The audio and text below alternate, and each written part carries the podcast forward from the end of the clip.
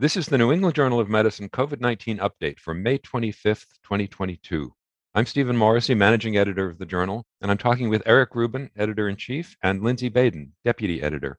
Eric and Lindsay, I attended a lecture last week on the mRNA vaccines against COVID 19, and one of the first questions the speaker was asked was why does immunity wane, and can we make longer lasting vaccines? Waning immunity and what should be done about it has evoked considerable discussion recently, and it's the topic of a study we published today.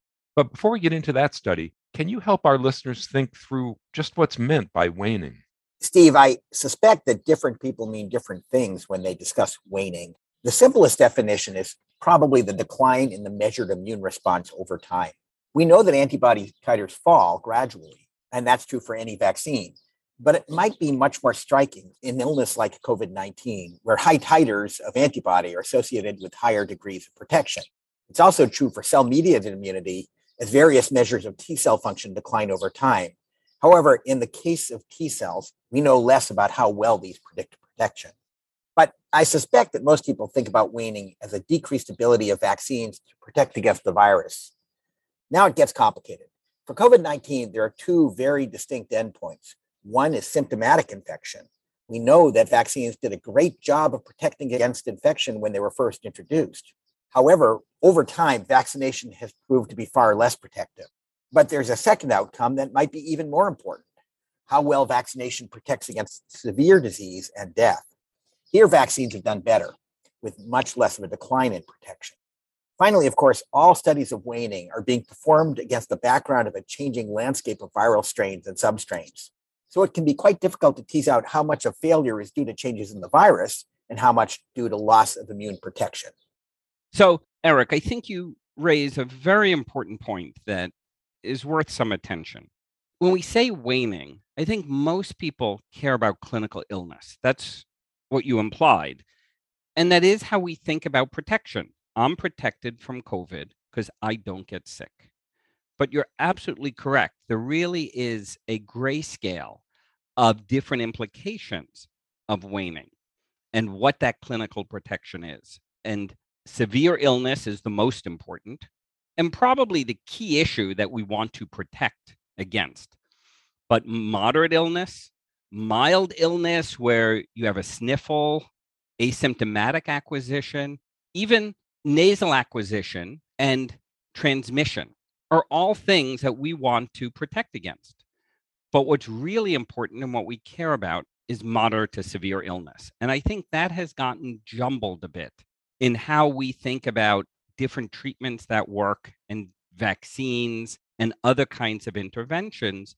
When we look at what works and what doesn't, we don't always think about what we mean by it works. And the flip side of that, what do we mean by the efficacy is waning? The other side that you commented on, Eric, as well, is just the immune response. And that gets a lot of attention because we're able to measure immune responses, particularly in the blood, antibodies, and whether or not individuals have titers that we think are likely to be protective. We have to remember that what we're measuring, we're measuring out of convenience, typically the peripheral compartment, the blood, and what kinds of assays are easy to do, often antibodies you know, cellular assays are more difficult to do. But ultimately, we're just assessing what's circulating in the blood. I don't think we're really getting at what the immunity is that someone has from prior vaccination or infection, where that immunity may be in resident memory cells, which may not be as easily detected in the peripheral compartment. So we have to be very careful how we think about waning and therefore loss of efficacy because there are a lot of different meanings here. All good points, Lindsay. And I think that we were a bit lucky at the beginning and got a bit spoiled by the fact that the initial vaccination provided such strong protection against infection and, of course, on subsequent disease. Most of our vaccines against respiratory illnesses don't work as well. Influenza would be a good example. And now it appears, retrospectively, that at least for antibody, you need extremely high titers to prevent infection. Those are the kinds of titers you obtain very shortly after vaccination or after boosting, but those don't last very long. There are other diseases. I think of malaria in particular, where you need really, really high titers of antibody for protection. And so this is not so unusual. But you don't need very high titers of antibody to protect against severe disease fairly effectively. And that may be because of the antibody, or it may be because of some of these cell mediated immune responses. But you're right. I think that the general public had become comfortable with the idea that they were safe from ever getting infection because of the initial success of the vaccines. And that has not borne out. It's still conceivable that new vaccine approaches will provide better protection against infection, but we haven't seen the studies of those yet. And so it's hard to guess what's going to happen. So, Eric, I think we need to be careful because I'm not convinced that the goal of vaccination is to eradicate SARS CoV 2, to prevent infection completely. I think that we collectively have to think carefully about what we want from vaccination. And I would argue what we want is to prevent people from getting severely ill, needing to be hospitalized, and one step further is to prevent illness that is disruptive to their lives. But I don't know that we're going to be able to stop infection. That's a very high bar. There's another factor, especially after the initial Omicron wave, the number of people who've been infected has increased dramatically. So, how does that contribute to immunity?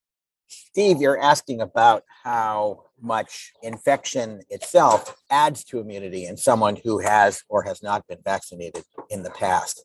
So it's not so simple. People were infected at different times and with different strains. So, in addition, they had different clinical severities of disease, and that might affect immunity. So, this is another very variable variable. So, Eric and Steve, to complicate it further, the sequence and the timing of events matter. Vaccination followed by infection, infection followed by vaccination, multiple infections, multiple vaccinations interspersed with each other with different variants spread out over different amounts of time. All of these factors can impact the nature of the immune response elicited.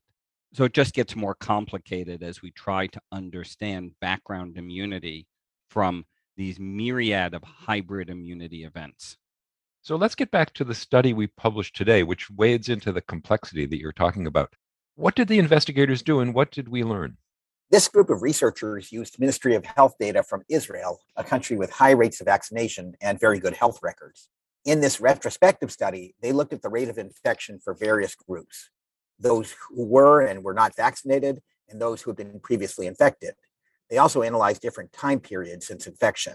So, as is probably clear from the description that I just gave, there are a lot of moving parts and therefore a lot of different groups with different outcomes. But I guess we can look at these data simplistically. The absolute benefit of prior infection alone was better than vaccination alone, but not as good as both together.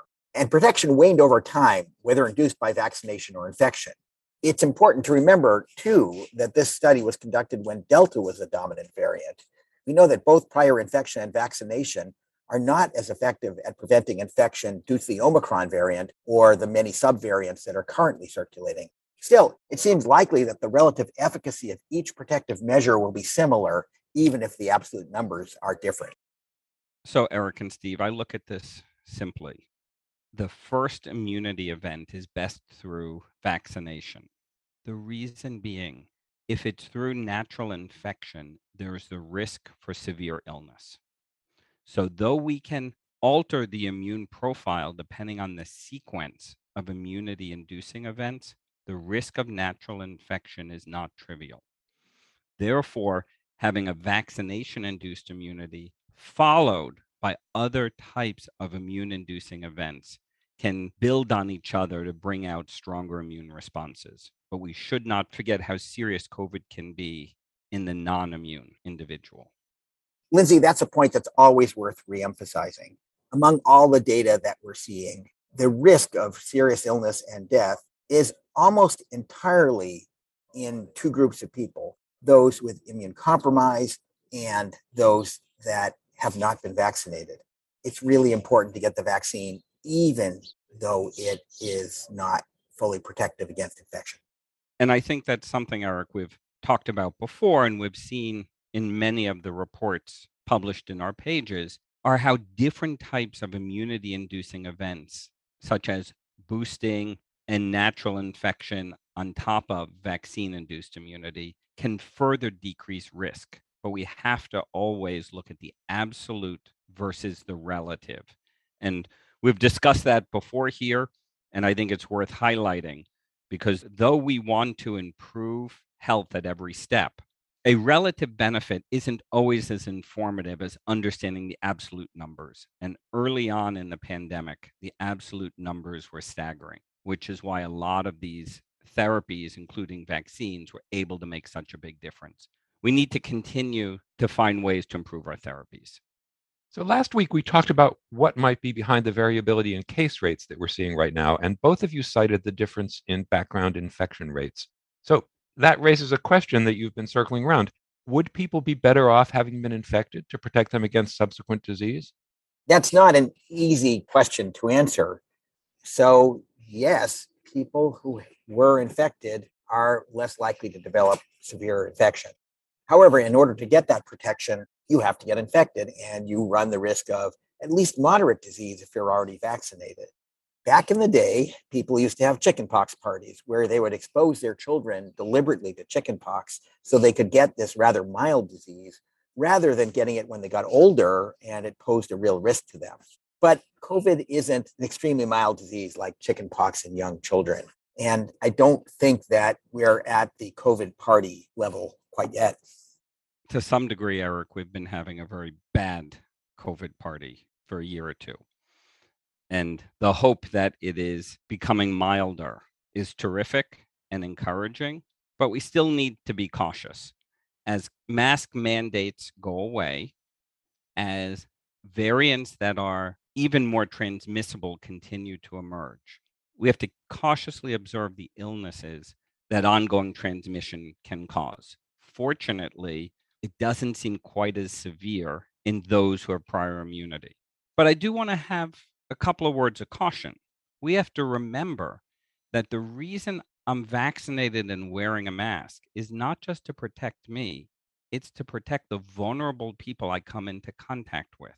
And so one needs to think carefully about how we prevent transmission to others who may not handle it so well. And that becomes complicated in how we think about our prevention strategies because it's more than just the individual's health.